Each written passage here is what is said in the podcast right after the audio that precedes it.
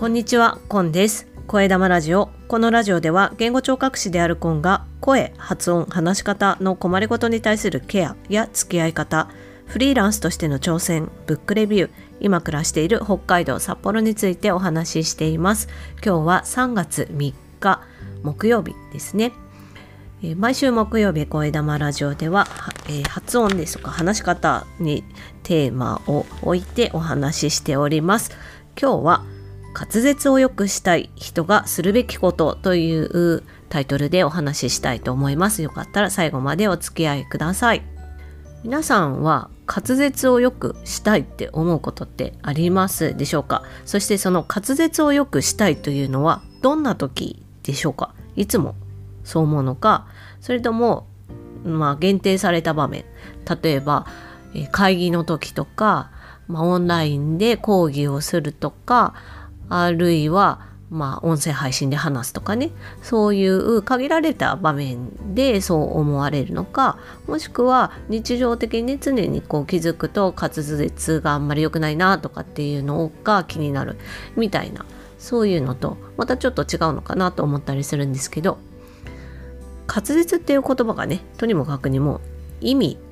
が広いなって私は思っていてそのお話前にも声玉ラジオでしているんですけれどももし皆さんが滑舌を良くしたいって思うのであればまず最初にするべきこととしてはその滑舌っていうものの言葉の中で特にどんなところが気になるのかっていうところをちょっと分解して考えていただくっていうことが一つ大事かなと思うんです。でなんでかっていうと滑舌っていうものが広いっていうのを何回か言ってるんですけど滑舌っていうのは話すこと全てに関わってきてしまうんですよねこの表現。まあ発音っていうところが一番イメージしやすいところかなと思うんですけど、まあ、そう思ってね滑舌が自分良くないんだよねって言ってる方のお話を聞いてると実は発発音ではなくって声の出し方に関わる部分のことで、まあ、悩むとか気になるっていうことをおっしゃってるっていう場合もありますしまああとは、えー話すっていうのもね発音だけじゃなくって声のねイントネーションっていう部分もあったりあと方言に関する部分とかもねあのイントネーション変えてきたりもするのでそういったところもあったりもしくはね一番多いのは話すスピードに関するところかなというのもあります。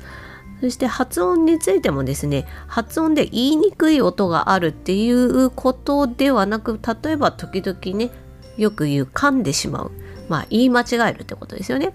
っていうことが多いっていうところで滑舌が気になるって思われる方もいらっしゃったりします。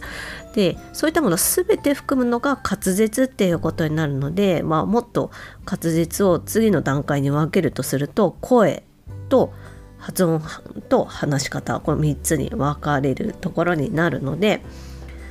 でやっぱその3つだけでもさらにもうちょっとね細かくいくと声であれば、まあ、声が小さいことが気になっているのかあるいは声のトーンがねちょっと低すぎるって感じていて、まあ、それが話すことに影響してるって思ってらっしゃるのかっていうところも、まあ、深掘りできたりします。でさらにその声の部分でいくと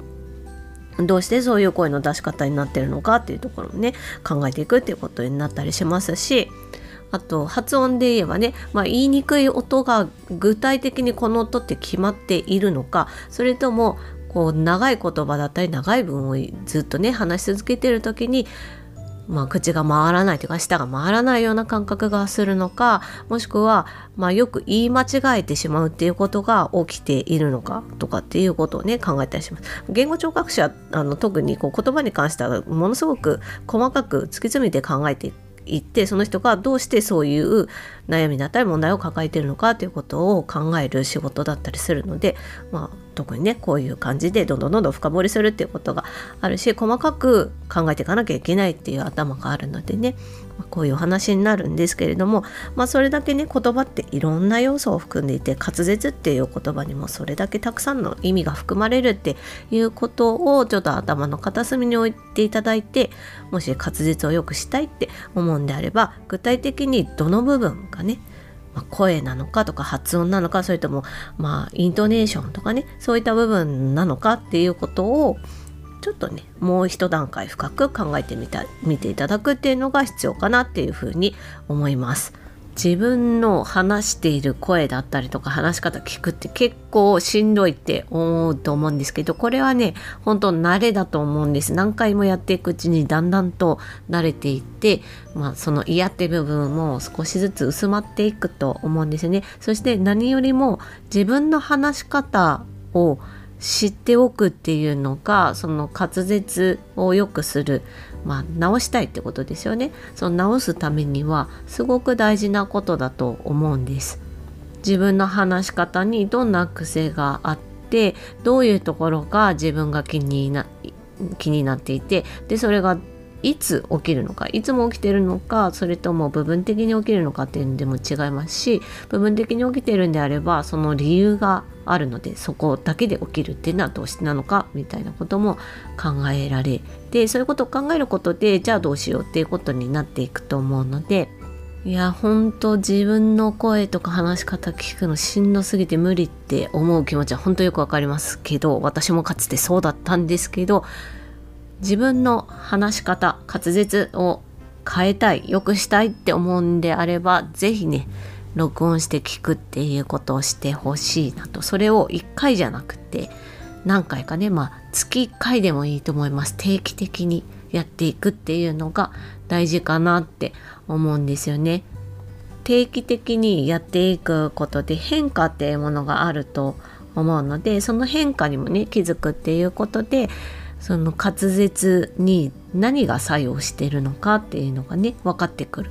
そういうことが分かることで改善につながるっていうことになると思うんですよね。でここまで滑舌を良くしたいと思われる方に何ができるかということでまず手っ取り早くできるのが自分の滑舌が良くないということに対してのその滑舌は何を意味するのかっていうのをもう一段階深く考えてみるっていうこと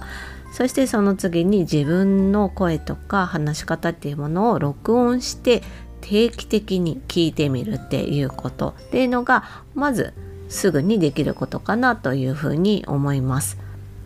多くの方は滑舌を良くしたいって思うとまあ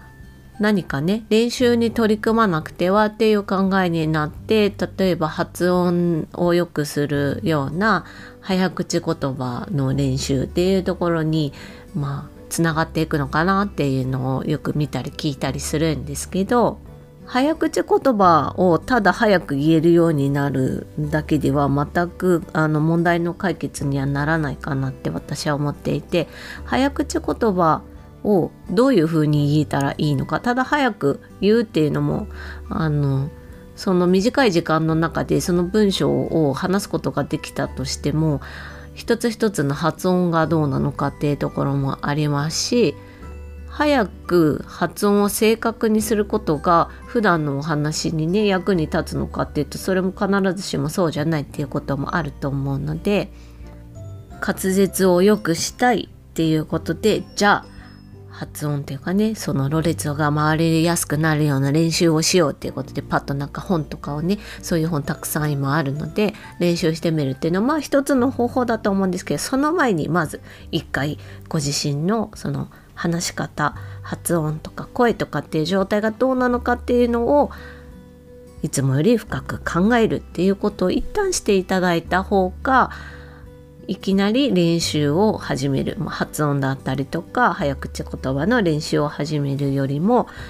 ずっと的確になってくるし的確な練習をすることはその練習の質を上げるっていうことにつながるのでより効果的なものになっていって改善につながりやすいっていうことが言えるんじゃないかなって。もしご自身でご自分の滑舌とか話し方とかについてうまく解釈ができないなとかどういうところに問題があるかっていうのは自分ではつかみきれないなっていうことであれば、まあ、そこは言語聴覚士のお役に立てるかなっていうところかと思うのであのご相談いただけたらなと思います。というわけで今日は滑舌がよくしたいと思う人が取り組むべきことということでお話ししてみました。スタンド FM の方にコメントをいただいておりましたのでお返しします。今週の火曜日ビジネスジャーニーの回で、まあ、点が線につながっていくのかもしれないというような感覚を得た経験についてお話ししたんですけれどもその回についてベルさんからコメントいただきました。ありがとうございます。やっぱり点ってどこかのタイミングでつながりますね。そこに気づける感じられると嬉しいですよね。コンさんいろんな点を持ってらっしゃるのでつながるの楽しみですね。ということでありがとうございます。自分ではそんなに点はたくさんないかなと思うんですけどまあその持ち数少ない中でもバラバラとあちこちに散り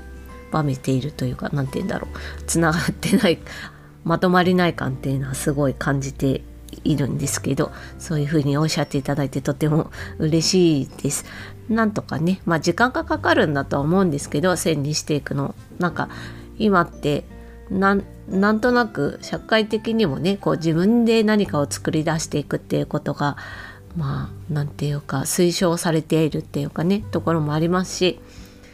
もう何かをねやっていかなくちゃみたいなところでじゃあ何をするかっていうと自分の過去をねつなげていってでそこから見出していくみたいなこともね言われたりするんですけどそんな簡単なことじゃないんですよね。スティーブ・ジョブズだって